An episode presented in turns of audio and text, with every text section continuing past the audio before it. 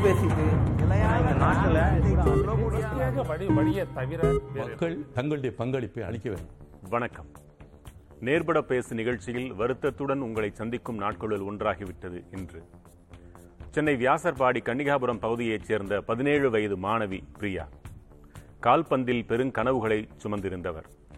வலது முழங்காலில் தசை நார் கிழிந்தமைக்கான ஆர்த்ரோஸ்கோபி சிகிச்சையை அவரது பகுதிக்கு அருகிலேயே பெரியார் நகர் அரசு புறநகர் மருத்துவமனையில் எடுத்துக்கொண்டார் சிகிச்சைக்கு பின் தொடர் கெடு விளைவுகளால் ராஜீவ்காந்தி அரசு பொது மருத்துவமனையில் சேர்க்கப்பட்டு கால் அகற்றப்பட வேண்டி நேர்ந்தது.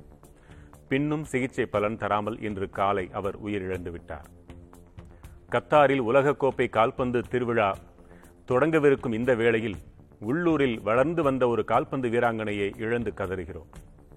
சென்னை ஓமந்தூரார் அரசு பன்னோக்கு உயர் சிறப்பு மருத்துவமனையில் சுகாதார மாநாடு நடைபெறும் இந்நாளில் ராஜீவ்காந்தி அரசு பொது மருத்துவமனையில் கல்லூரி மாணவி பிரியாவை பறிகொடுத்திருக்கிறோம். விளையாட்டிலும் மருத்துவத் துறையிலும் மேம்பாட்டிற்கான பல்வேறு பணிகளை இந்த அரசே முன்னெடுக்கிறது. இந்த அரசே மருத்துவர்களின் அலட்சியமும் இதற்கு காரணம் என்றும் ஒப்புக்கொள்கிறது.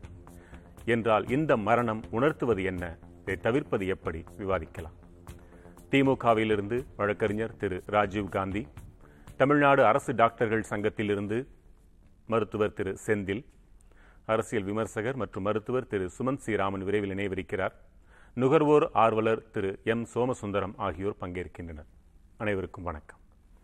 இந்த மரணம் உணர்த்துவது எதை ராஜீவ் காந்தி? அரசு நீங்கள் சொன்னது மாதிரி ஒரு பெரிய பேரிழப்பு.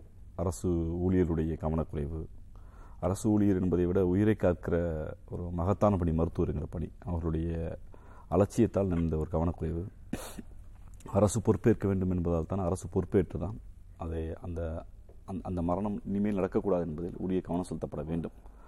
இன்றைக்கி நீங்கள் சொன்ன மாதிரி மருத்துவ மாநாடை மாண்புமிகு முதல்வர் நடத்தியிருக்கிறார். அந்த மருத்துவ மாநாட்டில் தமிழ்நாட்டுடைய இந்த ஒன்றையாண்டு கால சாதனைகளை பட்டியல் போட்டிருக்கிறார். தேசிய அளவில் இந்த மாநிலம் எவ்வளவெல்லாம் உயர்ந்திருக்கிறது.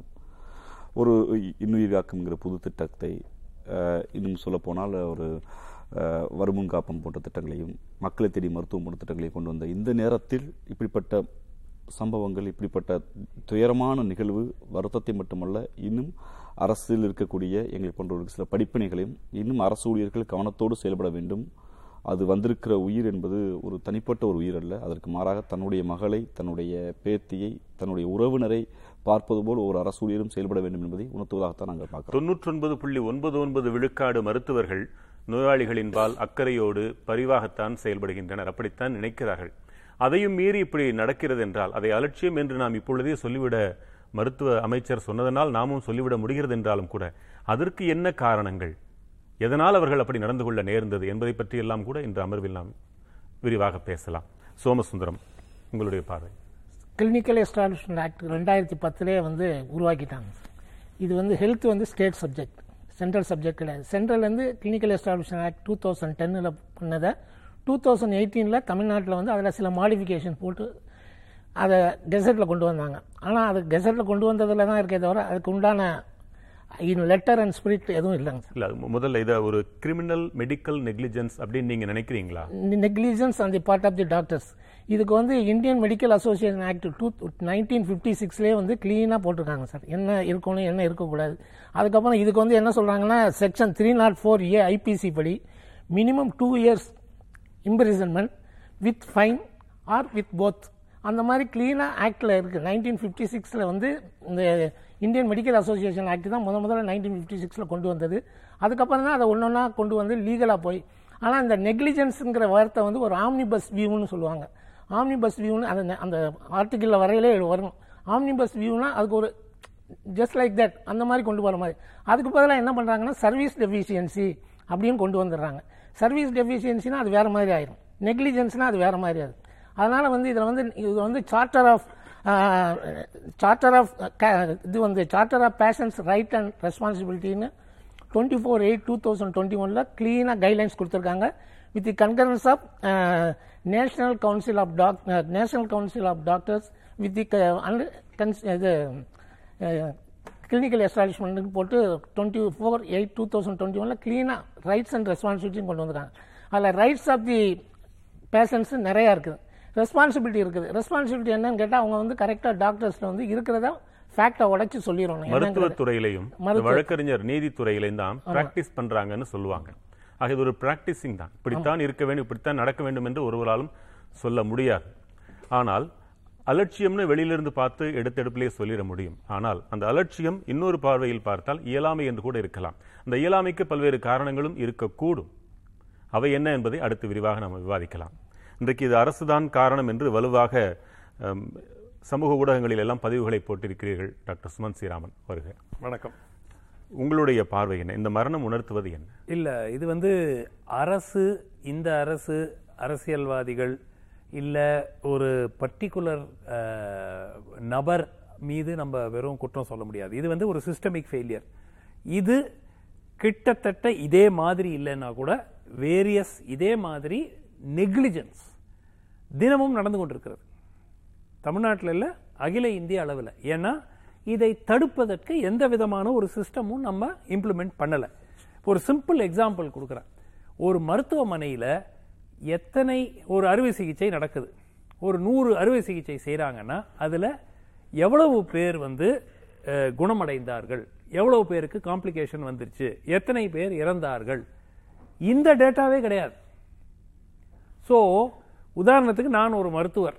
நான் ஒரு தவறு செய்கிறேன்னு வச்சுக்கோங்க.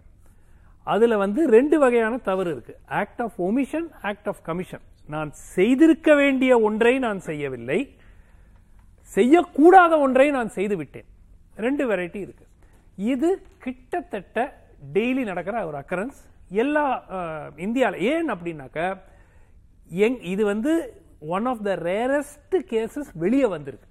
இன்னைக்கு நம்ம விவாதிக்கிறோம்னா இது வந்து தினமும் நான் இருபது முப்பது ஆண்டு காலமாக மருத்துவமனையில் பணிபுரிந்த அனுபவத்தோட சொல்றேன். நமக்கு ஒரு சிஸ்டம் இல்லை. ஒரு சிம்பிள் எக்ஸாம்பிள் இந்த பர்டிகுலர் கேஸே எடுங்க.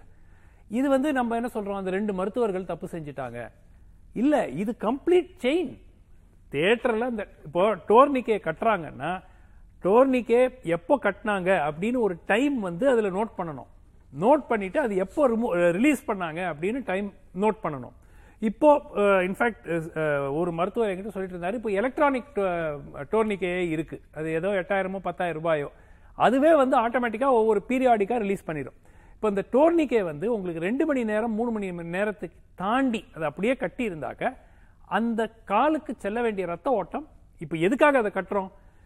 ஆப்ரேஷன் பண்ணும்போது ரத்த ஓட்டம் கொஞ்சம் கம்மியாக இருக்கணும் அங்கே. இல்லைன்னா பிளட் லாஸ் ஹெவியாக இருக்கும். அதை வந்து தடுக்கிறதுக்காக நம்ம கட்டுறோம். ஸோ இப்போ நம்ம கூட சில பேர் பார்த்துப்போம் ரோடில் ஆக்சிடென்ட் யாருக்காவது ஆனாக்கா ரத்தம் ரொம்ப வழிஞ்சிட்டு இருக்கும்போது நம்ம இங்கே டைட்டாக ஒன்று கட்டினாக்கா கொஞ்சம் அந்த ரத்த கசிவு கொஞ்சம் குறையும். அந்த லாஜிக்கில் கட்டுறோம். ஆனால் அது கட்டும்போது அங்கே இருக்கிற அந்த வெயின்ஸு பிளட் வெசல்ஸ் எல்லாமே வந்து அது பிளாக் பண்ணுது. ஸோ இது வந்து ஆக்சுவலாக இந்த பர்டிகுலர் ப்ரொசீஜருக்கு டோர்னிக்கே மேண்டேட்ரின்னு கூட கிடையாது. அது வேற விஷயம். அது வந்து ஒரு விவாதத்து பொருள். ஆனால் மிக முக்கியமாக ஒன்று சரி ஆப்ரேஷன் முடிஞ்சிருச்சு. போஸ்டாப்புக்கு வந்துட்டாங்க. போஸ்டாப்பில் யாராவது பார்த்துருக்கணும் இல்லையா? இந்த மாதிரி இந்த டோர்னிக்கே அப்படியே கட்டியிருக்கு. பார்க்கலை விட்டுடுங்க.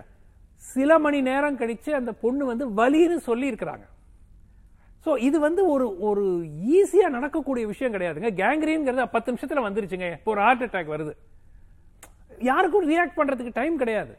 இது கிட்டத்தட்ட ஒரு பன்னெண்டு மணி நேரம் யாருமே பா- யாருமே வந்து அந்த நோட்டீஸ் ஈவினிங் டியூட்டி டாக்டர் இருந்திருப்பார். யாராவது இருந்திருப்பாங்கல்ல? அவர் வந்து பார்த்துருப்பார்ல இந்த பொண்ணு வலின்னு சொல்லுது இல்லை காலில் வெறும் வலி மட்டும் இருக்காதுங்க. அது வீங்கும். உங்களுக்கு கேங்க்ரீன்ஸ் ஏன்னா உங்களுக்கு இந்த இந்த டோர்னிக்கை நீங்கள் டை பண்ணதுனால கால் இன்ஃபேக்ட் மருத்துவர்கள் சொன்னது வந்து அடுத்த நாள் வந்து அந்த கால் வந்து அந்த சைஸ் இருந்துச்சு. அது வரைக்கும் யாரும் அதாவது அங்கே வார்டில் நர்ஸ் இருந்திருப்பாங்க டியூட்டி டாக்டர் இருந்திருப்பாங்க எப்படி யாருமே பார்க்கல. So இது வந்து நீங்க என்ன நினைக்கிறீங்க? நான் நான் சொல்றேன் பாருங்க. இதுதான் வந்து சிஸ்டமிக் ப்ராப்ளம் இது வந்து அடிக்கடி நடக்கக்கூடிய விஷயம். நம்ம வந்து மக்களுக்கும் ஒரு அதாவதுங்க மக்கள் வந்து எவ்வளவோ. விஷயம் அரசாங்கத்திட்ட கேக்குறாங்க. இலவசமா இது கொடுங்க அதை கொடுங்க. மருத்துவருக்கு கண்ணெதிரில் பார்க்கும் பொழுது அதை சரி பண்ணணும்னு தோணணும்ல. அதுல எப்படி சிஸ்டம் வருது? இல்லைங்க. பார்த்து பார்த்தா தானே இப்போ இந்த இந்த ஒண்ணு. ரெண்டாவது தெரியாமல் இருந்திருக்கலாம். தெரியாமல் இருந்தான்னா வேற யாரையாவது கூப்பிடணும் கூப்பிட்டு கேட்கணும். இங்க கேஸ்ல என்ன நடந்திருக்குன்னா ஏதோ வந்து அந்த வலி இல்லாமல் இருப்பதற்கு ஏதோ ஊசியோ மருந்தோ கொடுத்துருக்காங்க. ஸோ அந்த பொண்ணு வந்து அந்த வலி வந்து தெரியாத விதத்துல. ஆனாலும் இல்ல அதாவது நெக்லிஜென்ஸ்லயே சில விஷயங்கள் வந்து ஓவர்லுக் ஆகலாம். நார்மலா ப்ரொசீஜர் இதுலயே. வலி இருக்கிறது. மாதிரி இது வந்து பார்க்காம இருக்கிறதுக்கு வாய்ப்பு ஒண்ணு. ஒரு உதாரணம் ஒரு வலி இருக்கிற ஒரு தனியார் மருத்துவமனையில ஒரு ஆபரேஷன் பண்ணி முடிச்ச உடனே அவருக்கு வலி இருக்குது. அந்த வலியை அந்த இடத்துல இருக்கிற செவிலியர் பார்க்கிறார். அந்த வலியை எப்படி அவர் உணர்கிறார் அதீதமாக உணர்கிறாரா எப்படி என்பதை உற்று கவனிக்கிறார். மருத்துவரிடம் சொல்கிறார் அவர் நள்ளிரவாயினும் வீட்டில் இருந்து கிளம்பி வந்தாவது அதற்குரிய ஒரு ஒரு சிறிய ஒரு ஊசியின் மூலமாக அந்த பிளட் கிளாட்டை சரி செய்ய முடியுது முடியும் தவிர்க்கப்படும். இல்ல இல்ல பிளட் கிளாட்டுங்கிறது உதாரணத்துக்காக அந்த கட்டினதை வந்து ரிலீஸ் பண்ணாலே போருமே. அதான் சொல்றேன். இது வந்து செவிலியர் விஷயத்திற்கே இவ்வளவு செவிலியர் வந்து மருத்துவர்கிட்ட ஃபோன் பண்ணி கேட்டிருக்கலாம். இந்த மாதிரி சார் இந்த மாதிரி ரொம்ப பெயின் கம்ப்ளைண்ட் பண்றாங்க. கால் கொஞ்சம் ஸ்லைட்டா ஸ்வெல்லிங் வந்துருச்சு சார் சோ அந்த ஸ்டேஜ்லயே வந்து இல்லம்மா அந்த டோர்னிக்கே ரிலீஸ் பண்ணி விட்டுருங்க. இல்ல அந்த கம்ப்ரஷன் பேண்டேஜ் எடுத்து விட்டுருங்க. This might have save this one instruction might have save the life ஒன்னு ரெண்டாவது சப்போசிங் அந்த செவிலியர் சார் இதுல ஒன்லி பிளட் கிளாட் ஒரு பிரச்சனையா இருந்திருக்கும் அல்லது மொத்தமே ரத்தமே போகல. அதனாலேயே கால் பகுதி அழுகிடுச்சுன்ற அளவுக்கு இருந்திருக்கும்? சி இந்த என்கொயரி ரிப்போர்ட்ல வெளியான செய்தியின் அடிப்படையில் கம்ப்ரஷன் பேண்டேஜோ டோர்னிக்கேயோ ரொம்ப டைட்டாக கட்டி இருக்கிறது அது அந்த டோர்னிக்கே எதுக்கு கட்டுறாங்க? இல்ல அந்த கம்ப் எதுக்காக போடுறாங்கன்னா அந்த காலகட்டத்தில் சர்ஜரி பண்ணும்போது ஆபரேஷன் அந்த டைம்ல ப்ளீடிங் ஹெவியா இருக்கக்கூடாது. அதுக்கு அந்த பிளட் சப்ளையை கொஞ்சம் குறைக்கிறதுக்கு பண்றாங்க. வெறும் பிரஷர் போட்டு. அந்த பிரஷர் வந்து நீங்க நாலு மணி நேரம் மூணு மணி நேரத்துக்கு மேல போகும்போது அது அப்படியே வந்து அந்த பிளட் சர்க்குலேஷன் லோவர் லிம்புக்கு கட்டாது. அது வந்து எட்டு மணி நேரம் பத்து மணி நேரம்னு போகும்போது தான் அது வந்து கேங்க்ரீன் ஆகிறதுக்கான வாய்ப்பு இது ஒரு தொடர் விளைவு கண்டினியூஸ் ஒரு செயின் ரியாக்ஷன் சிஸ்டத்துல கோளாறுன்னு சொல்லியிருக்கீங்க. சிஸ்டத்துல கோளாறுனா இன்னைக்கு வந்து ரெண்டு மருத்துவர்களை. மட்டும் வந்து நீங்க விசாரிச்சா போறாதுங்க. அந்த வார்டுல யாரு செவிலியர் இருந்தாங்க? டியூட்டி டாக்டர் யாரு? மாலை நேரத்துல சர்ஜன் இருக்க மாட்டாங்க. அவங்க டியூட்டி முடிச்சுன்னா அவங்க ஆபரேஷன் முடிச்சிட்டு அவங்க போஸ்ட் ஆப்ல பார்த்துட்டு போயிடுவாங்க யார் மாலையில பார்த்தாங்க? நைட்டு யார் இருந்தாங்க? அவங்க பார்த்தாங்களா? அவங்க என்ன ஏன் இதை ரெக்கக்னைஸ் பண்ணலங்கிறது நிச்சயமா அதெல்லாம் விசாரணையில நிச்சயமா தெரியும் அங்க உள்ள நிலைமை என்னங்கிறத தமிழ்நாடு அரசு டாக்டர்கள் சங்கத்திலிருந்து இணைந்திருக்கக்கூடிய மருத்துவர் திரு செந்தில் நீங்க கொஞ்சம் விளக்குங்கள். வணக்கம். அதாவது இந்த இன்சிடெண்ட் வந்து ஒரு அன்ஃபார்ச்சுனேட் உண்மையிலே எங்களுடைய வருத்தத்தை தெரிவித்துக் கொள்கிறோம் இந்த ஃபேமிலிக்கு பட் அதுக்கு முன்னாடி ஜென்ரலாக நம்மள இதில் வந்து ஒரு ப்ரிலிமினரி என்கொயரி நடத்தியிருக்கிறாங்க. அந்த ப்ரிலிமினரி என்கொயரியில் சில அவங்களுடைய ஃபேக்ட் ஃபைண்டிங் பார்த்துட்டு அதை பேஸ் பண்ணி சஸ்பெண்ட் பண்ணியிருக்காங்க ஆக்ஷன் எடுத்திருக்கிறாங்க. இதன்படி பார்த்தா அது மெயினாக அந்த டானிக்கே இஷ்யூனால அது ஒரு கேங்க்ரீன் போயிருக்கு அப்படின்றது தான் பட் இதெல்லாம் வந்து ஒரு ஒன் டே இன்னைக்கு மார்னிங் நடந்து இன்னைக்கு ஈவினிங்குள்ளே ஃபுல்லாக டீட்டெயில் என்கொயரி பண்ணியிருக்க முடியாது. இந்த மாதிரி பண்ணி ஒரு ஆக்ஷன் எடுத்திருக்கிறது இன்ட்ரீம் ஆக்ஷன் பட் போதிய வாய்ப்புகள் தரணும். ஏன்? அதாவது எந்த ஒரு டாக்டருமே ஒரு பேஷண்ட் எடுக்கும்போது அது இந்த மாதிரி ஒரு ஸ்போர்ட்ஸில் இன்ட்ரெஸ்டான ஒரு பர்சன் எடுக்கும்போது கொஞ்சம் அது இன்னும் ஒரு எக்ஸ்ட்ரா கேர்ஃபுல்லாக தான் பண்ணியிருப்பாங்க. அன்ஃபார்ச்சுனேட்டாக இந்த இன்சிடென்ட் நடந்திருக்கு. நீ டீட்டெயில் என்கொயரி பண்ணிட்டு அதில் நெக்லிஜென்ஸ் இருந்தால் அதற்குரிய நடவடிக்கை எடுக்கிறது த- தமிழ்நாடு அரசு டாக்டர்கள் சங்கம் ஏற்றுக்கொள்ளும். பட் அது வரைக்கும் இது பாசிபிளாக கொஞ்சம் நெக்லிஜென்ஸ் இருந்திருக்கக்கூடிய வாய்ப்பு இருக்குது இப்போ டாக்டர் சுமந்த் சொன்ன மாதிரி அந்த டானிக்கே ரிலேட்டட் ப்ராப்ளம் அப்படின்னு சொல்லும்போது அது டாக்டருடைய பொறுப்பு தான் வரும். அதுக்கப்புறம் அந்த சர்ஜன்ஸ் பொறுப்பு தவிர அதுக்கப்புறம் டியூட்டி பார்த்த நர்ஸ் டாக்டர்கள் எல்லாருடைய பொறுப்பும் வரலாம். பட் அதுதான் காரணமா அப்படின்றதும் நம்ம இன்னும் இது உறுதிப்படுத்தணும் ஒன்று இரண்டு அல்ல அன்றாடம் இது நடக்கக்கூடியதுதான் இன்னைக்கு இதை பேசுறோம்னு சுமன் சொன்னாரே. அந்த அன்றாடம் என்றால் ஒட்டுமொத்தமாக இதை உதாரணம் தான் நம்ம வச்சுக்கிறோம். ஒட்டுமொத்தமாக இப்படி நடப்பதற்கு பின்னுள்ள காரணங்கள் என்னென்ன நீங்க என்ன சொல்ல விரும்புறீங்களோ சொல்லலாம். இல்லை அதாவது அவருடைய கருத்தை நான் ஏற்றுக்கிறல இது வந்து சிஸ்டம் ஃபெயிலியர் அப்படின்றத விட இது ஒரு இன்சிடென்ட் ஃப்ரீக் இன்சிடென்ட்னு தான் நான் சொல்லுவேன். பொதுவாக ஒரு நாளைக்கு நம்மளுக்கு ஆயிரக்கணக்கில் அரசாங்க மருத்துவமனையில் சர்ஜரி பண்ணுறாங்க அந்த டைமில் இது ரேர் இன்ஸ்டன்சஸ்லாம் தான் இந்த மாதிரி நடக்குது. இது வந்து ஒரு சிஸ்டம் ஃபெயிலியர் இது அன்றாட டெய்லி நடக்குது அப்படின்னு சொல்கிறது கரெக்டாக இருக்காது. ஒரு பாயிண்ட் ஒன் பர்சன்ட் அதுதான் இந்த மாதிரி ஒரு மிஸ்அட்வென்ச்சர் நடக்குது ஆக்சிடென்ட்ஸ் நடக்குது. மிச்சபடி தௌசண்ட்ஸ் ஆஃப் பேஷண்ட்ஸ் சர்ஜரி நடந்து அவங்க நல்லாகி போகிறாங்க அதற்குரிய எல்லா இன்ஃப்ராஸ்ட்ரக்சரும் கவர்மெண்ட் செட்டப்பில் இருக்குது. அதுக்குரிய எஃபிஷியன்சி டாக்டர்ஸ் நர்சஸ் அண்ட் பேராமெடிக்கல்கிட்ட இருக்குது ஒன்னே ஒன்று நம்ம சொல்லணும்னா அந்த லோடு பொதுவாக கவர்மெண்ட் செக்டாரில் ப்ரைவேட்டோட லோடு ஒர்க் லோடு அதிகமாக இருக்கும். அதேமாதிரி சம்டைம்ஸ் டார்கெட் ஓரியன்டாக சில டைம் பண்ணுவாங்க. ஃபார் எக்ஸாம்பிள் வேற ஒரு கவர்மெண்ட் ஹாஸ்பிட்டல்லையே தமிழ்நாடுல இதே ஆத்ராஸ்கோபி டார்கெட் கொடுத்து அதை அச்சீவ் பண்ண அந்த டாக்டரை டைவர்ஷன் போட்டிருக்காங்க. அதே நம்ம சங்கத்திலேருந்து எதிர்ப்பு தெரிவித்து அதை கேன்சல் பண்ணணும்னு சொல்லியிருக்கிறோம். இந்த மாதிரி சில ப்ரெஷர்ஸும் இருக்குது.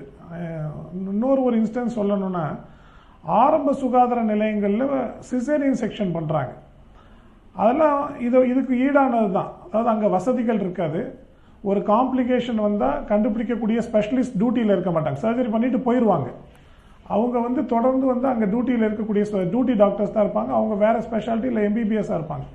அவங்க கண்டுபிடிக்கிறதும் கஷ்டம். சம்டைம்ஸ் கண்டுபிடிச்சாலும் இன்டர்வீன் பண்ணுறது கஷ்டம். இந்த மாதிரி பல விஷயங்கள் இருக்குது. இதெல்லாம் வந்து ஒரு லார்ஜ் வால்யூம் பண்ணும்போது நடக்குது. பட் இன் பிரின்சிபல் சங்கம் வந்து கொஞ்சம் இன்ஃப்ராஸ்ட்ரக்சர் டெஃபிஷியண்டான இடத்துல எலெக்டிவ் ப்ரொசீஜர்ஸ் இந்த இந்து எலெக்டிவ் ப்ரொசீஜர் தான். இது பெரிஃபரல் ஹாஸ்பிட்டல்ல பண்ணிருக்க வேண்டாம்ன்றது எங்களுடைய கருத்து. நம்ம ஒரே. ஒரு கேள்வி. சொல்லுங்க ஆயிரக்கணக்கான அறுவை சிகிச்சைகள் செய்யப்படுகின்றன. உண்மை. ஆயிரக்கணக்கானோர் அஹ், நல்லாயி வீட்டுக்கு போறாங்க. உண்மை. என்ன சதவிகிதத்துல பிரச்சனைகள் ஏற்பட்டன? தெரியுமா? இந்த புள்ளி we are விவரம் not இருக்குதா? measuring. இல்ல இல்ல. இது அவர் அவர்கிட்ட நான் கேட்கல. அது அரசாங்கத்திட்ட. இந்த அரசாங்கம் இது வந்து நான் திருப்பி சொல்றேன். சகோதரர் ராஜீவ் காந்தி இருக்காரு. இதுல வந்து அரசியலே. கிடையாது. இதை வந்து. இந்த அரசு முந்தைய அரசு அதுக்கு முந்தைய அரசு அதுக்கு முந்தைய அரசு எல்லாமே நான் முற்றிலுமா? சொல்லுங்க. செந்தில் சொல்லுங்க. முற்றிலுமா ஃபிகர்ஸ் இருக்குங்க. கா- இந்த காம்ப்ளிகேஷன் ஃபிகர்லாம் இருக்குது.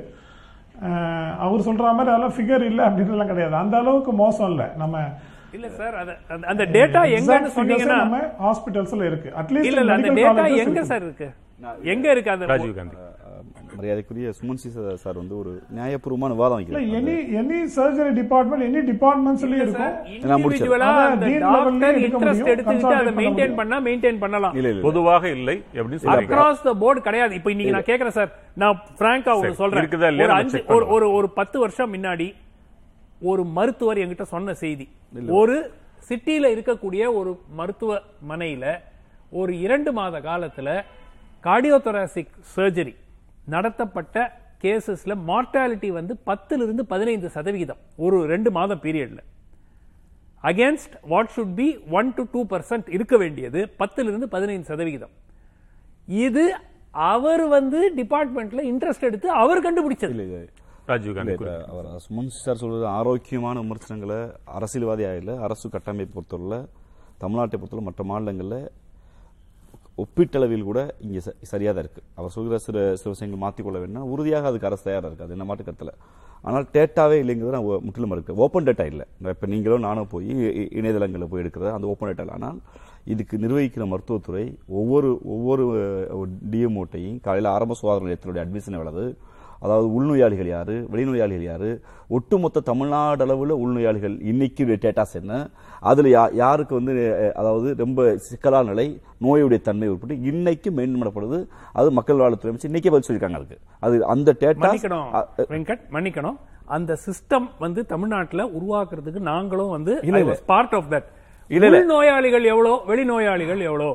இதெல்லாம் இருக்கு. இல்ல, இல்ல, நான், சொல்லிடுறேன். எல்லா ஆனால் அவுட்கம் அனாலிசிஸ் இவ்வளவு செஞ்சோம் இதுல இவ்வளவு பேர் நல்லா ஆனாங்க இவ்வளவு பேர் பிரச்சனை வந்துச்சு இந்த பிரச்சனை அதிகமா வந்துச்சு அதை ஒரு ஒரு பீரியட் ஆஃப் டைம்ல கரெக்ட் பண்ணோம் இந்த இம்ப்ரூவ்மெண்ட் ஆயிருக்குங்கிறதுக்கு எங்கேயுமே அது- அது- ஸ்டேட் டேட்டா கிடையாது கிடையாது மூலமா நம்ம- கிடையாது. அதன் மூலமா நம்ம விரும்புறது நடவடிக்கை தானே? தேவை உட்கட்டமைப்பு. அதுலதான் கேள்வி. இல்ல அவர் அவர் வைக்கிற நியாயமான கோரிக்கை கூட வச்சுக்கலாம்.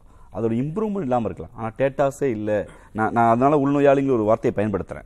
ஏன்னா இன்றைக்கி ஒவ்வொரு ஆரம்ப சுகாதார நிலையத்திலையும் குறைந்தபட்சம் தமிழ்நாடு முழுக்க ஏழரை லட்சம் பேர் சராசரியாக வந்து போகிறாங்க அந்த நோயின் தன்மை பொறுத்து அதை வந்து அதை அதாவது இன்னைக்கு தனியார் மருத்துவமனை ஒப்பிடுகையில் எண்பது விழுக்காடு மருத்துவ சங்கம் சொன்னாங்கல்ல எண்பது விழுக்காடு மக்களுக்கு நேரடியாக மருத்துவம் குறித்து குணமடைய வைக்கிற இந்த மருத்துவ சிஸ்டம் இங்கே இருக்குது அதில் சில இடங்களில் ஃபெயிலியர் இருக்குது அது வந்து அது கவனக்குறைவில் இல்லை அரசு தரப்பில் இருக்கக்கூடிய சிக்கல் இருக்கா? அதை சரி செய்கிற இடத்துலலாம் மருத்துவத்துறை இருக்குது கட்டமைப்பு நீங்க இன்னைக்கு இருக்கிறதுலயே நான் நான் நான் ஒப்பிட்டுள்ள ஒரு சார வச்சு தான் சொல்றேன்.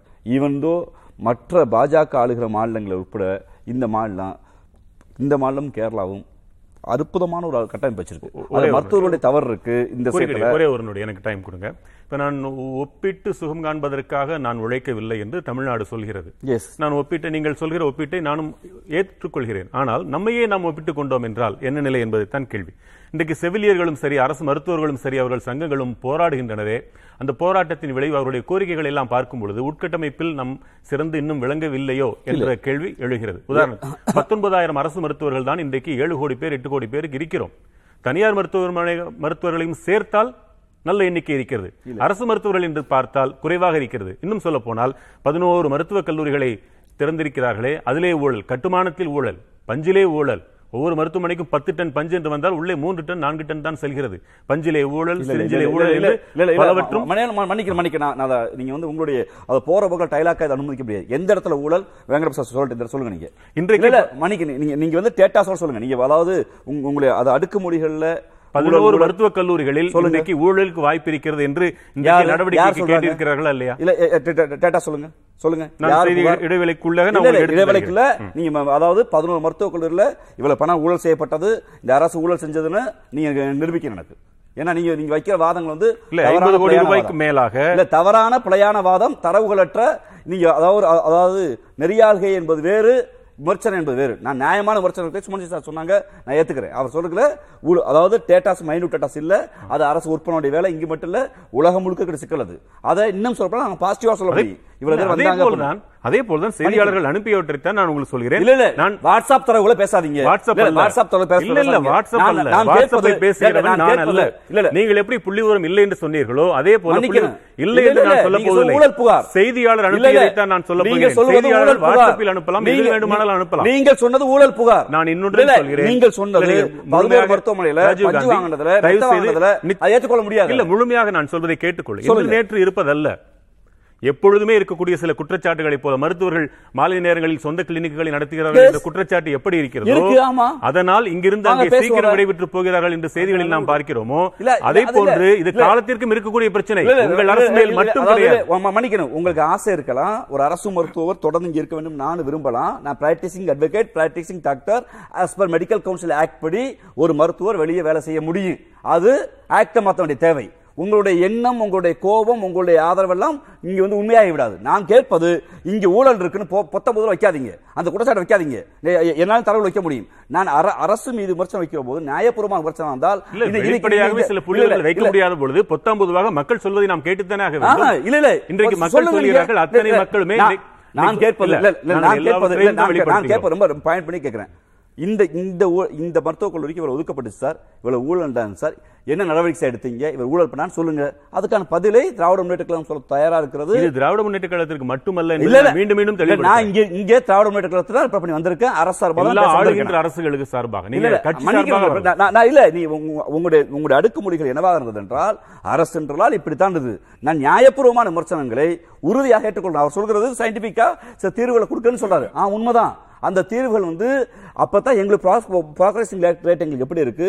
என்ன வளர்ச்சி அடைஞ்சிருக்கோம்? என்ன தேவைன்னு தெரியும். ஆம் ஆனா அது ஓபன் டாக்குமெண்டா இல்லாம இன்னைக்கு மருத்துவத்துறையில இருக்கு. அதை ஓபன் டாக்குமெண்டா கொண்டு வர வேண்டிய ஒரு கடமைனா உறுதியாக செய்வோம். ஒரே அது வேறு. நான் உங்களிடமே கேட்கிறேன். மருத்துவத்துறையில் உட்கட்டமைப்பிற்கு அதில் இடம்பெறக்கூடிய இந்த ஊழல் போன்ற விஷயங்கள் எவ்வளவு அதை பின்னுக்கு இழுக்கின்றன? மருத்துவர்கள் எவ்வளவு முயன்றாலும் அவர்களால் செய்ய முடியாத அளவிற்கு அவர்களுடைய பணிச்சுமை நிரப்பப்பட வேண்டிய பணியிடங்கள் இன்னும் வெற்றிடங்களாகவே இருப்பது அவர்களை எவ்வளவு அழுத்துகிறது என்பது நீங்க சொல்லுங்க. ஆக்சுவலாக வந்து இது ஒரு பேஷண்ட் இத்தனை பேஷண்ட்டுக்கு இவ்வளோ டாக்டர்னு ஒரு ரேஷியோ இருக்கு. அது வந்து இந்த நம்ம இந்த ஆக்டை கொண்டு வந்ததில் வந்து ஒரு சரியான முறையில் கிளினிக்கல் எஸ்டாப்ளிஷ்மெண்ட் ஆக்ட் கொண்டு வரல. மொத்தம் ஃபோர்டீன் ஸ்டேட்ஸில் தான் கொண்டு வந்திருக்காங்க சார்.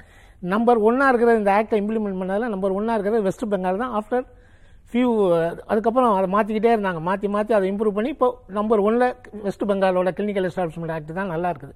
ஆக்சுவலாக எந்த ஹாஸ்பிட்டல் எடுத்தால் except army hospital charter of rights and responsibility of the பேஷன்ஸ்னு இருக்குது. அது எந்த ஹாஸ்பிட்டலாவது இன்னைக்கு இருக்குதா?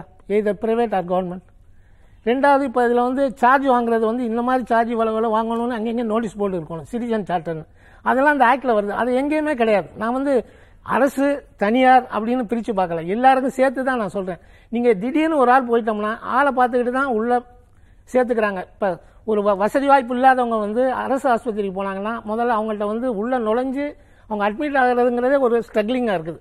இல்லை ஆஸ்பத்திரின்னு சொல்லல சில குறிப்பிட்ட கிராம லெவல்லையோ இல்லை தாலுகா லெவல்லையோ இல்லை சிட்டி லெவல்லையோ அந்த மாதிரி அங்கங்கே ஒன்று ரெண்டு இருக்கிறது வந்து மொத்தத்தில் அரசுக்கு வந்து ஒரு கெட்ட பேரை ஏற்படுத்தி கொடுக்குது. இது ஒரு பாயிண்ட் ரெண்டாவது பிரைவேட்டில் வந்து இந்த இந்த ஆக்டை வந்து ஸ்ட்ரிக்டாக இம்ப்ளிமெண்ட் பண்ண வேண்டிய அரசு சரியா பண்ணலைங்கிறது நுகர்வோருங்கிற முறையில் எங்களோட வருத்தங்கள். இருக்கின்ற அரசு மருத்துவர்கள் தங்களால் இயன்றதை செய்கிறார்கள் என்று இன்றைக்கு நாங்கள் இன்றைய தினத்தில் பதிவு செய்த அந்த குரல்களின் வாயிலாகவே நீங்கள் கேட்டிருக்கலாம். தொண்ணூறு விழுக்காட்டினர் அரசு மருத்துவமனைகள் முன்பை விட பரவாயில்லை. நன்றாக செயல்படுகிறார்கள் அவர்களை பின்னுக்கு. இழுப்பது எது? என்ன முறைகேடுகள் இங்கு நடக்கின்றனவா என்பது மருத்துவர் உங்கள்கிட்ட கேட்க ரெண்டு விஷயம். ஒன்னு வந்து ப்ராசஸ் அதாவது ஒரு சிம்பிள் எக்ஸாம்பிள் சொல்றேன். ஒரு பேஷண்ட் தியேட்டருக்குள்ள போகும்போது ஒரு செக்லிஸ்ட் இருக்கும். நீங்கள் கூட பிரபல மருத்துவர் அமெரிக்காவில் அதுல் கவாண்டே செக்லிஸ்ட் மேனிஃபெஸ்டோன்னு வெறும் ஒரு பத்து ஐட்டம் இது செய்யப்பட்டதா? ஓகே டிக் இது நடந்ததா? அப்படிங்கிறத நம்ம ஃபாலோ ரொம்ப ரொம்ப சிம்பிள் ஒன் ஷீட் ஒவ்வொரு ப்ரொசீஜருக்கும் இப்போ இந்த ஏசிஎல் ரீகன்ஸ்ட்ரக்ஷன்னா அதுக்கு ஒரு செக்லிஸ்ட் இருக்கும். வேற ஏதாவது ஒரு சர்ஜரி பைபாஸ் சர்ஜரினா அதுக்கு ஒரு செக்லிஸ்ட் இருக்கும். இந்த செக்லிஸ்ட் வந்து வார்டில் அவங்க அந்த வார்டு ஸ்டாஃப் என்ன பண்ணணும்? தியேட்டர்ல தியேட்டர் ஸ்டாஃப் என்ன பண்ணணும்? போஸ்ட் ஆஃப்ல போஸ்ட் ஆஃப் ஸ்டாஃப் என்ன எல்லாத்தையும் டிக் போட்டு கையெழுத்து போடணும். இங்க பணிச்சுமை காரணமாக இருக்கலாம் இல்ல ஒரு நிமிஷம். வெங்கட் நான் என்ன சொல்றேன்னா பணிச்சுமை வந்து காரணமா இருக்கு அப்படின்னாக்க அதை வந்து அரசாங்கம் சரி பண்ண வேண்டியது அரசாங்கத்தினுடைய கடமை. பட் என்னன்னா அது பரவாயில்ல காம்ப்ரமைஸ் பண்ணிரலாம் அப்படின்னா அங்கதான் உயிரிழப்பு ஏற்படுது. சோ இப்போ இந்த கிளினிக்கல் எஸ்டாப்ளிஷ்மெண்ட் ஆக்ட் யார் இதை எதிர்க்கிறாங்க? வருந்தத்தக்க விஷயம் மருத்துவர்கள். மருத்துவர்கள் don't want to accept clinical establishment act டோட்டலாக they're against they are against இன்னைக்கு. தயவு செய்து டாக்டர் செந்தில கேளுங்க. Tamil Nadu Establishment Act. வேண்டாம், கவர்மெண்ட். Doctor association. கிளினிக்கல் வரேன். எஸ்டாப்ளிஷ்மெண்ட் எதுக்காக அரசாங்கம் கொண்டு வந்தாங்க? ரெண்டாயிரத்தி பத்துல இதுல வந்து காங்கிரஸ் அரசு கொண்டு வந்தது பாஜக அரசு கொண்டு வந்ததெல்லாம் கிடையாதுங்க. மருத்துவ சிஸ்டம் கொஞ்சம் இம்ப்ரூவ் பண்றதுக்கு சில ரெகுலேஷன்ஸ் ஒண்ணுமே இல்ல. சிம்பிள் ஒரு கிளினிக்ல வாட்டர் ஃபெசிலிட்டி இருக்கணும் ரன்னிங் வாட்டர் இருக்கணும். இது போன்ற விஷயங்கள். பேசிக் கம்யூனிட்டி பேசிக் கம்யூனிட்டிஸ் இல்லாம நீங்க கிளினிக் நடத்தக்கூடாது. இந்த மாதிரி விஷயங்கள். ஃபயர் எக்ஸ்டிங்யூஷர் இருக்கணும். இந்த மாதிரி certain basic இத்தனை இருக்கணும். டாக்டர் இருக்கணும். டியூட்டி டாக்டர் ஏன்? இருக்கணும்னு கிளீனா கைட்லைன்ஸ் இருக்கு. ஆனா அது எங்கேயாவது ஸ்டேட்ல கடைபிடிக்கப்படுகிறது எந்த ஸ்டேட்லயும் ஹண்ட்ரட் பர்சன்ட் கிடையாது. பட் அட்லீஸ்ட் சில ஒரு பன்னெண்டு பதிமூணு ஸ்டேட் வந்து சரி இதை ஏத்துக்கிறோம். 14 states. அதை நோக்கி பயணிக்கிறோம்னு. தமிழ்நாட்டுல ஒண்ணும் பண்ண முடியாது. செந்தில் குறுக்கிட்டீங்க சொல்லுங்க. டாக்டர் செந்தில். சார் அதாவது டாக்டர் சுமன் சொல்ற மாதிரி இந்த அனாலிசிஸ் இந்த அனாலிசிஸ்ன்றது கண்டிப்பா நம்ம கவர்மெண்ட் செட்டப்ல இருக்கு. இவர் சொல்ற மாதிரி ஒரு பப்ளிக் வெப்சைட்ல இருக்குமா அப்படின்றது ஒரு டெக்ஸ்ட் புக்லயே இருக்கும். காமன் இன்ஸ்டன்சஸ் காம்ப்ளிகேஷன்ஸ்ன்றது இருக்கும். அதுக்கு ஜ அதை வந்து டிவியேட் அது ஒரு எக்ஸ்பெக்டட் காம்ப்ளிகேஷன்ஸோட அதிகமாக இருக்குன்னா அதை அனலைஸ் பண்ணுறோம் அது எஸ்பெஷலி மெட்டர்னல் அண்ட் சைல்டு ஹெல்த்தில் வந்து அது ரொம்ப எலாபரேட்டாகவே பண்ணுறாங்க இப்போ இந்த டானிக்கேனால இந்த காம்ப்ளிகேஷன் வந்திருக்குன்னு சொன்னால் நான் இப்போ முப்பது வருஷமாக டாக்டராக இருக்கேன். இந்த முப்பது வருஷத்தில் இதுதான் ஒரே இன்ஸ்டன்ஸாக இருக்கும். இது நான் கேள்விப்பட்டதில்லை. அதனால இதெல்லாம் ஒரு எக்ஸ்ட்ரீம் ஒரு ரேர் இன்ஸ்டன்சஸ் இன்னைக்கு மதியம் ரொம்ப சைடு இன்னொரு சைடு சொல்லும் போதுங்க. இல்ல இன்னைக்கு மதியம் ரொம்ப சீனியர் டாக்டர் ஊழல் எனக்கு போன் ஊழல்னு பண்ணாரு. சொல்லும் போதுங்க நான் டாக்டர்களை பத்தி சில விஷயங்கள் சொல்ல விரும்புறேன். சொல்லுங்க. அதாவது பிரைவேட் பிராக்டிஸ்ன்றது கவர்மெண்ட் அலோவ் பண்ணி தான் பிரைவேட் பிராக்டிஸ் பண்றாங்க. அது அலோவ் நம்ம. தமிழ்நாடுல. அதை பாலிசி டிசிஷன் கவர்மெண்ட் எடுக்கணும். இன்னொன்னு சொல்லணும்னா எனக்கு தெரிஞ்சு ninety nine point five percent government doctors non corrupt அதாவது இன்னும் ஒரு பாயிண்ட் அதாவது இப்போ ப்ராக்டிஸ் போயிடுறாங்க ஹாஸ்பிட்டல் டைம்ல போயிடுறாங்க அது ஒரு ஃபைவ் பர்சன்ட் இருக்கலாம். அதை வந்து நடவடிக்கை எடுக்கணும். அதை நாங்கள் த தமிழ்நாடு அரசு டாக்டர்கள் சங்கம் என்றைக்குமே அதை நம்ம குறிக்கிட மாட்டோம். அதனால் ஊழல் அப்படின்றத தமிழ்நாடு அரசு டாக்டர்களை பொறுத்த வரைக்கும் அது ஆல்மோஸ்ட் நைன்டி நைன் பர்சன்ட் நான் கரப்டாக இருக்கக்கூடிய ஒரு செக்ஷன்னா கவர்மெண்ட் டாக்டர்ஸ் அப்படின்னு நான் இங்கே பெருமையாக சொல்ல விரும்புகிறேன் இந்த காம்ப்ளிகேஷனை வச்சுட்டு ஜென்ரலாக நம்ம இன்ஃப்ராஸ்ட்ரக்சரை பண்ணுறதுன்றது கரெக்டாக இருக்காது. ஊழல் செய்வார்கள் என்று மக்களே கூட டார்கெட்ஸ் இது சொல்லல மக்களுக்கும் அது தெரியவும் தெரியாது. அதற்கு மேல்பட்ட இடங்களில் சில கொள்முதல்கள் எப்படி எல்லா துறைகளிலும் இருக்கிறதோ அப்படித்தான் பேசப்படுகிறது. ஓகே அது அதை பற்றி எனக்கு பர்சனலாக எதுவும் இது இருக்கு இல்லாதனால நான் அதை பற்றி கமெண்ட் சொல்ல விரும்பல. நிச்சயமா. ஓவரால் டாக்டர்ஸ் உடைய பெர்ஃபார்மன்ஸ் வந்து ம- இது வந்து மெஷர் ஆகாதது. கவர்மெண்ட் செட்டப்ல மட்டும் இல்ல. பிரைவேட்டுக்கும் தெரியாது. நீங்க வந்து ஒரு ஃபைவ் ஸ்டார் ஹாஸ்பிட்டலுக்கு நீங்க. போங்க. அங்கேயும். பிரைவேட்லயுமே கிடையாது. அங்கேயும் ப்ராசஸ் கிடையாது. கிடையாது. கிடையாது. அதை வந்து அங்க- வந்து உங்களுக்கு. பாஷா இருக்கும் எல்லாம் கிளவுஸ் போட்டுன்னு நீட்டா வந்து சர்வ் பண்ணுவாங்க. சாப்பாடு எல்லாம் நல்லா இருக்கும் இடம் எல்லாம் கிளீனா இருக்கும் ஏசி நல்லா இருக்கும் அவ்வளவுதான். ட்ரீட்மெண்ட் வைஸ் அதனால தான் நம்ம திருப்பி திருப்பி சொல்றோம்.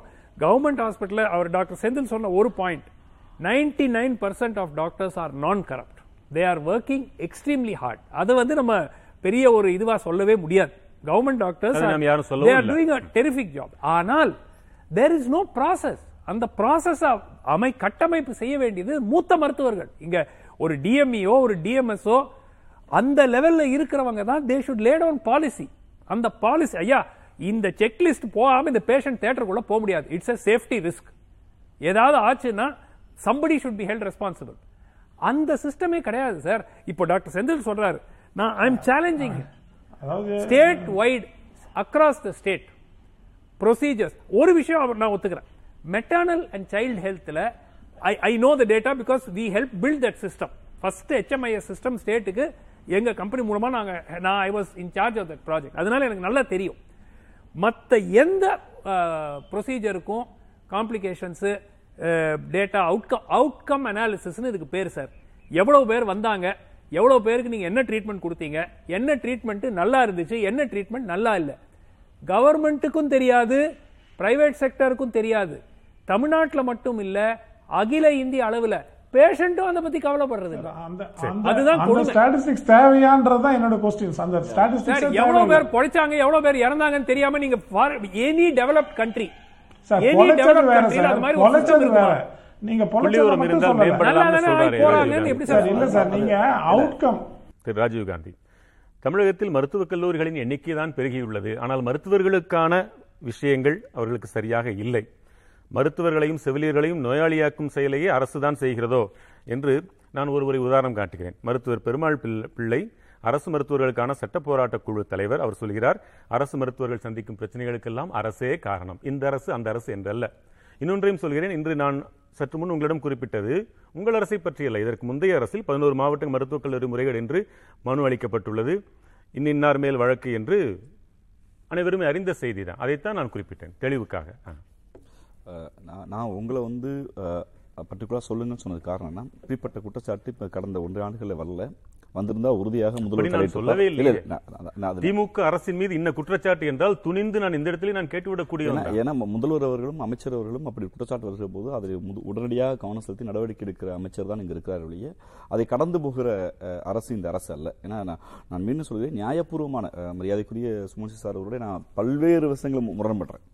நான் அவருடைய இந்த இந்த விஷயத்தில் அவர் சொல்ற முக்கியமானது வந்து சாத்தியக்கூறுகள் இருந்தால் உறுதியாக இந்த இந்த அரசு அதற்கான ஆ- ஆய்வுகளை செய்யும். அவர் தன்னுடைய எக்ஸ்பர்ட் அவருடைய ஆய்வறிக்கைகளையோ இல்லை அவருடைய அவர் அவர் சொல்கிற இந்த நோக்கத்தையோ ஒரு ஒரு- ஒரு இந்தியாவுடைய குடிமகனாக அரசுக்கு அவர் கொடுக்கலாம். இந்த இந்த அஹ், நேர்பட பேசு வாயிலாகவே நான் உறுதியாக இந்த தகவலை உரிய உரிய அமைச்சருக்கும் முதலமைச்சர் கவனத்துக்கு நான் கொண்டு போவேன். ஏன்னா அது அது வந்து மக்கள் நலத்துக்காக தேவைப்படாத ஒன்று. ஒரு அலுவலகத்திலேயே நான்கு பேர் இருக்கக்கூடிய இடத்தில் மூன்று பேர் ஆகிவிட்டால் அந்த ஒரு மனிதருடைய வேலையை மூன்று பேர் பார்க்கும் பொழுது தாங்கொணாத சுமையாகும். என்றால் மருத்துவர்களின் நிலை இது இன்னைக்கு அதாவது அதாவது தற்காலிக செவிலியர் தற்காலிக ஊழியர் தற்காலிக மருத்துவர் குறித்தான ஒரு தொடர் பேச்சுவார்த்தையை அவர்களான வேலையை மாண்புமிகு சுகாதார அமைச்சர் மேற்கொண்டிருக்கிறார். உறுதியாக அதற்கான வேலைகளையும் அதிகப்படியான மருத்துவர் எடுக்க வேண்டிய இடத்திலையும் தமிழ்நாடு அரசு இருக்கு. அது அதுக்கு நடவடிக்கை எடுத்துட்டாங்க. இன்னைக்கு மருத்துவ மாநாட்டில் பேசுகிற போது மாண்பு முதல்வர் சொல்கிறார் நாங்கள் மற்ற மாநிலங்கள் ஏற்பட எதுக்கு இது ஒப்பிட்டு ஆயிரம் ஆயிரம் மக்களுக்கு ஒரு மருத்துவர் தமிழ்நாடு தான் சாதிச்சிருக்கு. அதில் தனியார் துறையும் இப்படி பங்கும் இருக்கு. அதை வந்து இந்த அதை மு- மு- முழுவதும் வந்து தமிழ்நாடு அரசு ஏற்றுக்கொள்ள த- தயார் இல்லை அது இன்னும் அதிகம். இருநூற்றி ஐம்பது பேருக்கு ஒரு மருத்துவர் என்று விழுக்காட்டில் இருக்கிறோம். தனியார் எல்லாம் சேர்த்தால். இல்ல நான் வந்து அதை குவாண்டம் ஆயத்துக்கு சொல்றேன். அப்ப ஒப்பீட்டலுக்கான இன்னும் தேவை இருக்குது. ஏன்னா இன்னும் இன்னும் சிறப்பாக கொடுக்க வேண்டும் வசதியாக கொடுக்க வேண்டும் ஆரோக்கியத்தை கொடுக்க வேண்டும். இப்படி பண்ண கவனக்குறைவுகள் அதை பணிச்சுமையின் காரணமாகவோ திட்டமிட்டு நடந்தாலும் அதுக்கு பொறுப்பேற்றுக் கொடுக்குறோம் ஏன்னா இந்த இந்த பர்டிகுலர் செய்த தங்கை பிரியாவுடைய இறப்பு என்பது என்னுடைய மகளை என்னுடைய அக்காவை தங்கை இழந்த இறப்பு தான். அப்படித்தான் மாண்புமிகு முதலமைச்சர்களும் மாண்புமிகு சுகாதாரத்துறை அமைச்சரும் எதிர்கொண்டிருக்காரு. நாங்க ஏன்னா இங்க ஒரு அரசியல் கட்சியாக பதிவு வைக்க வேண்டிய வேலை என்னன்னா எதிர்க்கட்சிகள் சொல்கிற போது இந்த அரசு வந்து பிழை செய்து விட்டதுங்கிறாங்க. அரசு மருத்துவர்களுடைய கவனக்குறைவை அரசு பொறுப்போடு கையாளுகிறது. ஏன்னா இங்கே தமிழ்நாடு மருத்துவ சங்கத்துடைய பிரதிநிதி செந்தில் இருக்காங்க. ஒரு மருத்துவரை அணுகிற போது திட்டமிட்டு பிள்ளை செய்தாரா? கவனக்குறைவா? அப்போ கவனக்குறைவு ஒரு உயிர் போய் விட்டது இது அசாத்தியமான சூழல்.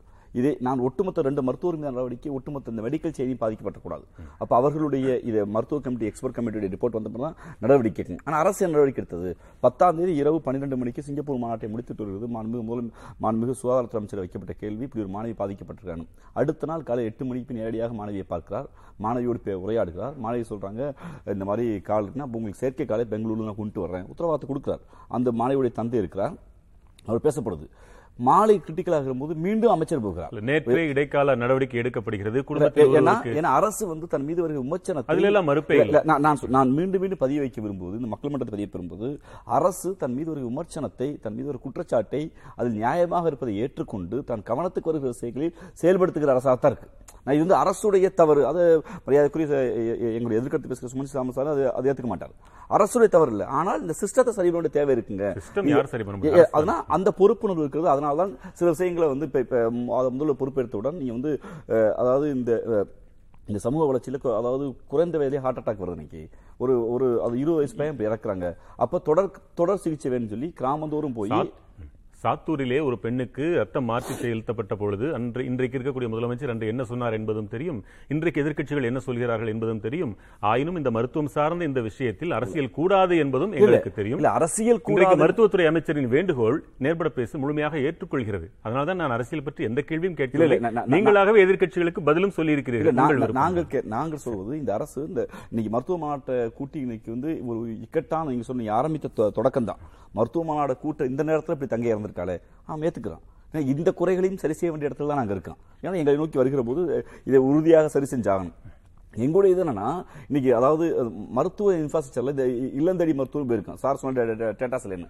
ஏறத்தாழ தொண்ணூத்தி ஏழு லட்சம் பேருக்கு போயாச்சு.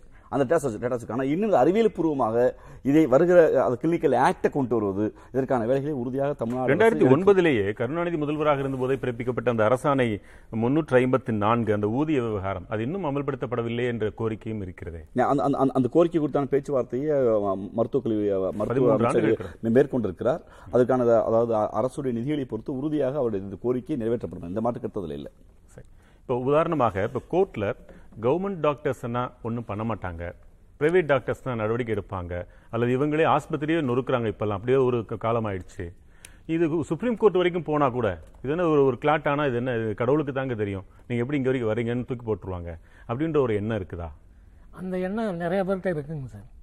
அது எதனாலன்னு கேட்டிங்கன்னா அதாவது மக்களுக்கு அந்த விழிப்புணர்வு இல்லை. முதல்ல நம்ம ஆஸ்பத்திரி போனால் உடனே சேர்ந்துடும் எனக்கு தெரிஞ்ச ஒரு உறவினரை வந்து இ- சாயந்தரம் ஒரு சின்ன விபத்தில் அடிபட்டார் அவர் ஆஸ்பத்திரி கொண்டு போனோன்னா போனோன்னு முதல்ல என்ன கேள்வி கேட்குறாங்கன்னா உங்கள் பசங்க என்ன பண்ணுறாங்க பிள்ளைங்க என்ன பண்ணுறாங்க நீங்கள் என்ன பண்ணுறீங்க உங்கள் ஹஸ்பண்ட் என்னங்கிறது ஃபைனான்சியல் ஸ்டேட்டஸை தான் கேட்குறாங்களே தவிர கேட்டுட்டு உடனே அந்த பர்டிகுலர் ஆக்சிடென்ட்டுக்கு ட்ராமாவுக்கு வந்து அந்த போன் ஆர்த்தோ வரணும்.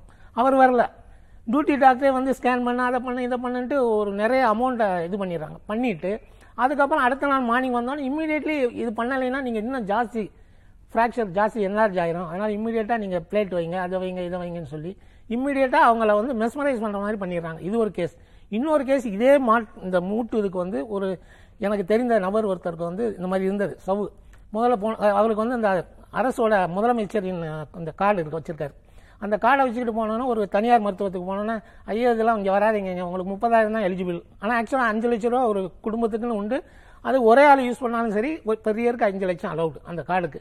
அவர் போனோன்னா அவங்க முதல்ல இதை பாரு அதை பாரு அப்படின்னு சொல்லிட்டு கடைசியில் வந்து உங்களை தூக்கி உங்களுக்கு முப்பத்தஞ்சாயிரம் நாற்பதாயிரம் தான் எலிஜிபிள் நீங்க உங்களை தூக்கி ஜென்ரல் வார்டில் போட்டுருவோம். அப்படி இப்படின்னு பயமுறுத்தி. அவரோட அவரோட ஃபைனான்சியல் ஸ்டேட்டஸை மீறி அவர் வந்து இப்போ இன்னைக்கு டேட்ல அவர் வேண்டவே வேண்டாம். எனக்கு மூட்டு அறுவை சிகிச்சை வேண்டாம். மருத்துவமனைகள் தனியார் மருத்துவமனைகளும் தனியார் மருத்துவமனைகள் காப்பீட்டு இது நிறுவனங்களும் என்பது தனி சப்ஜெக்ட் தனி சப்ஜெக்ட். அது அது வந்து அதனால அவர்கள் இன்னைக்கு வந்து வேண்டவே வேண்டாம்னு உ- உதறிட்டார் எழுபது வயசு அவருக்கு. ஒன்றை மருத்துவர் செந்தில் தெளிவுபடுத்தினார். அரசு மருத்துவர்கள் தனியாக கிளினிக் நடத்துகிறார்கள் என்று மக்கள் கேட்பதென்றால் அது அரசு கொடுத்திருக்கிற உரிமைதான். தனியாக கிளினிக் நடத்துவது சட்டப்படி அனுமதிக்கப்பட்டுள்ளது. இது உயிர்காக்கும் பணி. எனவே தனியாக கிளினிக் நடத்தவோ அல்லது தனியார் மருத்துவமனைகளில் பகுதி நேரமாக பணிபுரியவோ தடை விதிக்கப்பட்டால் அது நோயாளிகளையே அதிகம் பாதிக்கும். அதே வேளையில் அரசு மருத்துவர்களுக்கு குறைவான ஊதியம் வழங்கப்படுவதும் அவர்கள் இதுபோல் செயல்படுவதற்கு முக்கிய காரணம் என்பதும் இதனுடைய இல்ல அதாவது அது வந்து மாற்றி அமைக்க முடியாது. நாளைக்கு அரசாங்கம் ஒரு உதாரணத்துக்கு ஒரு ரூல் கொண்டு வராங்கன்னு வச்சுக்கோங்க.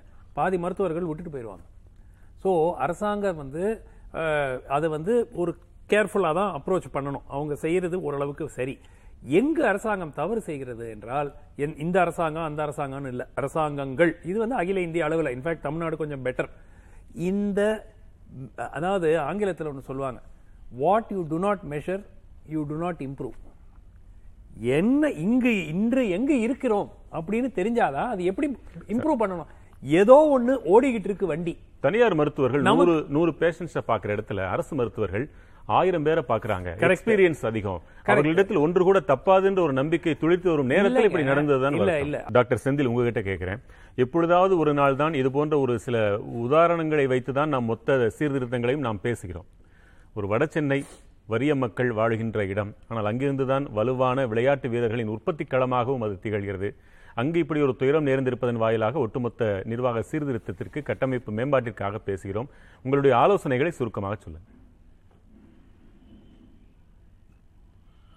அதாவது நம்ம டெவலப்டு கண்ட்ரீஸ்லாம் பார்த்தோம்னா பிரைமரி ஹெல்த் கேர் வந்து government sector 90 to 95% five percent provide பண்ணுவாங்க. டெர்ஷியரி கேர் ஒரு தேர்ட்டி டு ஃபார்ட்டி பர்சன்ட் தான் ப்ரொவைட் பண்ணுவாங்க. இப்போ நம்ம தமிழ்நாட்டில் பார்த்தோன்னா பிரைமரி கேர் 90% பர்சன்ட் டெர்ஷியரி கேரும் ஆல்மோஸ்ட் 70% பர்சன்ட் நம்ம ப்ரொவைட் பண்ணுறோம் அந்த அளவு நம்பிக்கையோட டாக்டர்கள் வந்து பொதுமக்கள்கிட்ட வாங்கிட்டு பொதுமக்களும் அதை தேடி வந்துட்டு இருக்கிறாங்க. இந்த டைமில் நம்மளுடைய இந்த ஒரு அன்ஃபார்ச்சுனேட் இன்சிடென்ட் நடந்தனால இதை நம்ம கண்டிப்பாக அனலைஸ் பண்ணி இதை தடுக்கிறது எப்படின்றத நம்ம செய்ய போகிறோம் அதுக்கு குறிப்பாக சங்கத்தோட கோரிக்கையாக நான் மூணு கோரிக்கை வைக்க வைக்கிறது வச்சுருக்கிறோம் நாங்கள் அதை இன்னும் டிஸ்கஸ் பண்ணிவிட்டு அரசாங்கத்துக்கு சமர்ப்பிக்க இருக்கிறோம். ஒன்று வந்து டார்கெட்ஸ் இருக்கக்கூடாது. அதாவது டெலிவரி டார்கெட்ஸ் சர்ஜரி டார்கெட்ஸ் இந்த அப்படின்ற மாதிரி இருக்கக்கூடாது. அதுக்கு அடுத்தது அந்த இன்சூரன்ஸ் ஏர்னிங்காக சில டார்கெட்ஸ் இருக்குது அந்த மாதிரி டார்கெட்ஸ்னாலையும் சில டாக்டர்கள் வற்புறுத்தப்படுகிறார்கள். நம்ம அதுவும் நம்ம இருக்கக்கூடாது. மூணாவது இன்ஃப்ராஸ்ட்ரக்சர் இல்லாத இடத்துல அட்வென்ச்சரஸாக பண்ணுறது அது ரெண்டு டைப் ஒன்று அதிகாரிகளின் வற்புறுத்தலால் பண்ணுறாங்க சில பேர் வந்து தன்னம்பிக்கை அவங்களோட தன் தன்னம்பிக்கையில் பண்ணுறாங்க பட் அது ஒருத்தர் மட்டும் சார்ந்தது கிடையாது. சிஸ்டமே இருக்கணும். அதான் நர்ஸ் இருக்கணும். அப்போ ஃபாலோ அப் டாக்டர்ஸ் இருக்கணும் அப்படின்றதெல்லாம் தெரிஞ்சுட்டு அதெல்லாம் தடை பண்ணணும் அப்படின்றது மெயினாக நாங்கள் கொண்டு போக போகிறோம் அரசாங்கத்திட்ட. ஓவராலாக நம்ம சுமன் சார் சொன்ன மாதிரி பத்து பர்சன்ட் மார்டாலிட்டி கார்டியோதொராசிக் சர்ஜரியில் நான் அவர் சொல்லி பயமுறுத்தினாரு. அதாவது கார்டியாக் டிரான்ஸ்பிளான்ட்ல பெஸ்ட் ஆஃப் சென்டர்ஸ்ல எழுபது பர்சன்ட் மார்டாலிட்டி என்ன சர்ஜரின்னு அவர் சொல்லலை. சொல்லாம பயமுறுத்துறது பொதுமக்களை பயமுறுத்துற மாதிரி இருக்கும். இன்னைக்கும் நம்ம ஊடகங்களும் சரி, நம்பி இருக்கக்கூடிய அரசு surgery was CABG CABG ten percent accepted sir CABG ten percent accepted 10% நீங்க நல்லா ரெஃபர் பண்ணி பாருங்க. 10% இந்தியாவுல எல்லாம் hospital உண்மையிலே better mortality அது ஒரு accepted. நல்ல ரிசல்ட் அது. Ten percent every tenth CABG dies in. Hospital நீங்க பாருங்க ரெஃபர் பண்ணி பாருங்க. சரி சார் எஸ் சார் சிஏபிஜியில் வந்து டிபெண்ட்ஸ் ஆன் த காம்ப்ளிகேஷன் நீங்கள் என்ன மாதிரி கேஸ்லாம் பார்க்கணும். நம்ம ஒரு ஜென்ரலாக நீங்கள் சொல்கிற இன்ஸ்டன்சஸ் வச்சு நம்ம செய்ய முடியாது. சார் இது வந்து அந்த டாக்டர் அவர் டேட்டா கேதர் பண்ணாரு சார் என்ன எல்லாமே- ten may even be twenty நமக்கு தெரியாது. பெஸ்ட் ஆஃப் உங்களுக்கும் தெரியாது எனக்கும் தெரியாது. பெஸ்ட் ஆஃப் எவ்வளவு பர்சன்டேஜ்ங்கிறது இல்லாதது. Checklist we don't know the data sir அது பத்து பர்சன்ட்ங்கிறது ஒரு நபர் கண்டுபிடிச்சு சொன்னது. அது இருபதா இருக்கலாம் இருபத்தஞ்சா கூட. இருக்கலாம் நமக்கு தெரியாது. யாருமே செந்தில் பண்ணல. செந்தில் சொல்லுங்க. அதாவது நாங்களும் முப்பது வருஷம் முப்பது வருஷமா பிராக்டிஸ் பண்றோம் sir. We have so many resources and so many data நாங்க ஃபீல்ட்ல இருக்கிற ஆட்கள். Where is the data? நீங்க ஐ அம் நாட் ஷுவர் நீங்க எப்படி டேட்டா உங்களுக்கு கிடைக்குதுன்ட்டு. பெஸ்ட் ஆஃப் சென்டர்ஸ்ல கூட நீங்க சொல்ற அந்த செக் லிஸ்ட்லாம் பண்ணணும் இல்லை. என்ஏபிஹெச் அக்ரிடேஷன் சொல்லி பண்றாங்க. சில அக்ரிடேஷன் ப்ரொசீஜர்ஸ் இருக்கு. அதெல்லாம் கவர்மெண்ட் சென்டர்ஸ்க்கு லக்ஸுரி அது தேவையே இல்லைன்னு சொல்லுவோம். ஏன்னா அதுக்கு மேன் பவரை வேஸ்ட் பண்றதுக்கு ஒரு கேஸ் ஷீட்டை மெயின்டைன் பண்ண அவ்வளோ ஒரு ரெக்கார்ட் வேண்டியிருக்கு. அதுக்கு நம்ம பேஷண்ட் கேர் இன்னும் நல்லா கொடுத்துருவோம். அதனால அதெல்லாம் தேவையில்லை. நம்மளுடைய தமிழ்நாடு இங்கதான் சார் தமிழ்நாடு ப்ராப்ளமே தேவைன்னா இருக்கு. இந்தியா கண்டிப்பா தேவையில்லை. ரெண்டு. வார்த்தைகள். எது மை எக்ஸ்பீரியன்ஸ் சார் ரெண்டு வார்த்தைகள் சார். இன் மை எக்ஸ்பீரியன்ஸ் இதெல்லாம் தேவையில்லை. அப்படிங்கிறது சரியான அப்ரோச்சே கிடையாது சார். இன் மை எக்ஸ்பீரியன்ஸ்னா நான் ஒரு மனிதனாக பார்த்திருக்கிறது ஆர் நாங்க பத்து பேரா பார்த்திருக்கிறது. உலகம் முழுவதும் ஒரு புரோட்டோகால் ஃபாலோ பண்றாங்க. ஒரு சயின்ஸ் இருந்ததுன்னா அதை நம்ம ஃபாலோ பண்ணணும். அது வந்து எனக்கு தெரியும். நான் பார்த்ததுல இந்த மாதிரி சார், சொன்னார் ஒரு நிமிஷம் நான் வந்து இந்தியாலயும் 30 treatment இயர்ஸ்ல ஒரு? நிமிஷம் சார். 30 இயர்ஸ்ல ஃபர்ஸ்ட் கேஸ் நான் பார்க்கறேன்னாரு டோர்னிகே கிடையாது சார் இன்று இன்று மதியம் ஒரு மூத்த வாஸ்குலர். அவர் என்கிட்ட கிளியரா சொன்னாரு. சுமந்த் இப்படியே சொன்னார். This is happening on a regular basis in many hospitals regular basis வருஷத்துல இந்த லாஸ்ட் ஃபைவ் இயர்ஸ்ல எனக்கே வருஷத்துல ஒரு கேஸ் ரெண்டு கேஸ் தெரியும். அப்படின்னாரு. அப்ப அவர் எக்ஸ்பீரியன்ஸ் நான் எடுத்துக்கணுமா? இல்ல டாக்டர் செந்தில் எக்ஸ்பீரியன்ஸ் எடுத்துக்கணுமா? இந்த மை எக்ஸ்பீரியன்ஸ்ங்கிறதே கிடையாது நிச்சயமாக. டேட்டா என்ன பேசுது? சயின்ஸ் என்ன சொல்றீங்க. எங்க மெம்பர்ஸ் வந்து நூற்றுக்கணக்கான கார்டியோதொராசிக் சர்ஜன்ஸ் இருக்காங்க சார் சார் நான் ஒரு இண்டிவிஜுவல் நான். Talking about the tourniquet sir நீங்க சொன்னது ஒரு இண்டிவிஜுவல் சொன்னது இல்ல சார் நான் you are not getting my point ஒவ்வொரு ஹாஸ்பிட்டல்லையும் அந்த மாதிரி டேட்டா நமக்கு தேவை சார் அதை பார்த்தா தானே சார் எங்க தப்பு நடக்குதுன்னு தெரியும். இன்னொரு மருத்துவர் சொன்னார் பத்தாயிரத்தில். ஒன்றுதான் இப்படி வாய்ப்பு இருக்கிறது இன்னொரு மருத்துவர் சார். யாருக்குமே முழுமையான அந்த பே- அதெல்லாம் பேசிக் டேட்டா சார் அந்த டேட்டா எல்லாம் எந்த மருத்துவமனையும் கிடையாது சார் மருத்துவமனை right, கிடையாதுங்கிறார். அவ்வளவுதான். நிறைவாக உங்களுடைய ஆலோசனைகள் என்ன சொல்லுங்க? இல்ல சார் சார் ஒரு வெங்கட் நான் முடிச்சிடுறேன். லாஸ்ட் பாயிண்ட் மூன்று வேண்டுகோள் திரு ராஜீவ் காந்தி அவர்களுக்கும் அரசுக்கும். அதாவது அமைச்சர்கிட்ட சொல்லி கிளினிக்கல் எஸ்டாப்ளிஷ்மெண்ட் ஆக்டை ஃபேமா தமிழ்நாட்டில் இம்ப்ளிமெண்ட் பண்ணுவோம்னு ஒரு அறிவிப்பு கட்டாயம் செய்யணும். இது வந்து பத்து வருஷமா ஓவர் டியூ சின்ன சின்ன மாநிலங்கள் எல்லாம் செய்ய முடியுது. ஏங்க நம்மளால தலை சிறந்த மெடிக்கல் இன்ஃப்ராஸ்ட்ரக்சர்ல பெஸ்ட் சொல்லிட்டே இருக்கோம்ல. நீங்க சொல்லிதான் செய்யணும். மாநாடு நடத்தி இருக்காங்க மாநாடெல்லாம் நடத்துறாங்க. மாநாடு நடத்துறது விட. கிளினிக்கல் எஸ்டாப்ளிஷ்மெண்ட் ஒரு. நிமிஷம் ஒரு பாயிண்ட் ரெண்டாவது அட்லீஸ்ட் ஃபார் பிக் ப்ரொசீஜர்ஸ் ஒரு 50 தான் இருக்குங்க. 50 அறுபது தாங்க இருக்கும். அதுக்கு ஒரு செக்லிஸ்ட் இன்ட்ரடியூஸ் பண்ணி அதை மானிட்டர் பண்ணுங்க. அடுத்தது? மூணாவது மெஷர் டேட்டா அவுட்கம் என்னன்னு தெரியாம ஒரு கண்ட்ரில போயிட்டு இருக்கு. உத்தரப்பிரதேஷ்ல பண்றாங்களா? பீகார்ல பண்றாங்களா? அந்த ஆர்குமெண்ட் எடுத்துக்கலாம்.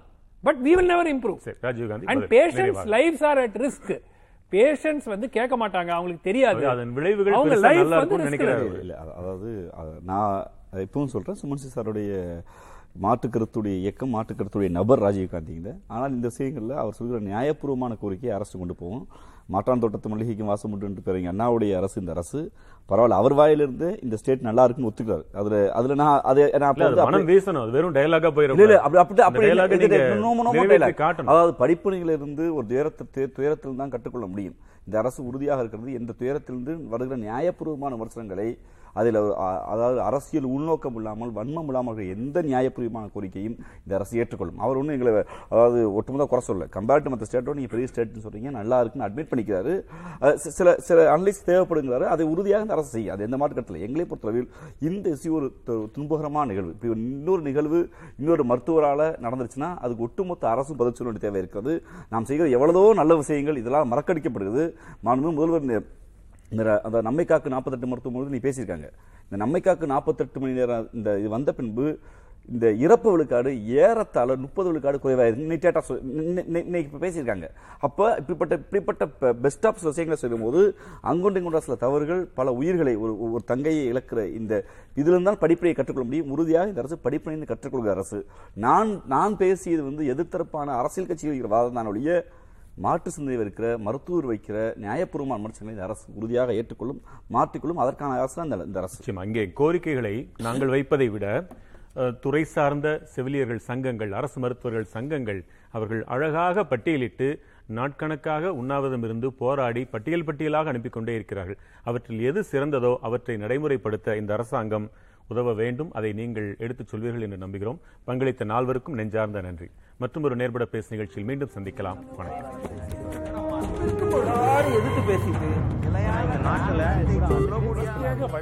தவிர மக்கள் தங்களுடைய பங்களிப்பை அளிக்க வேண்டும்.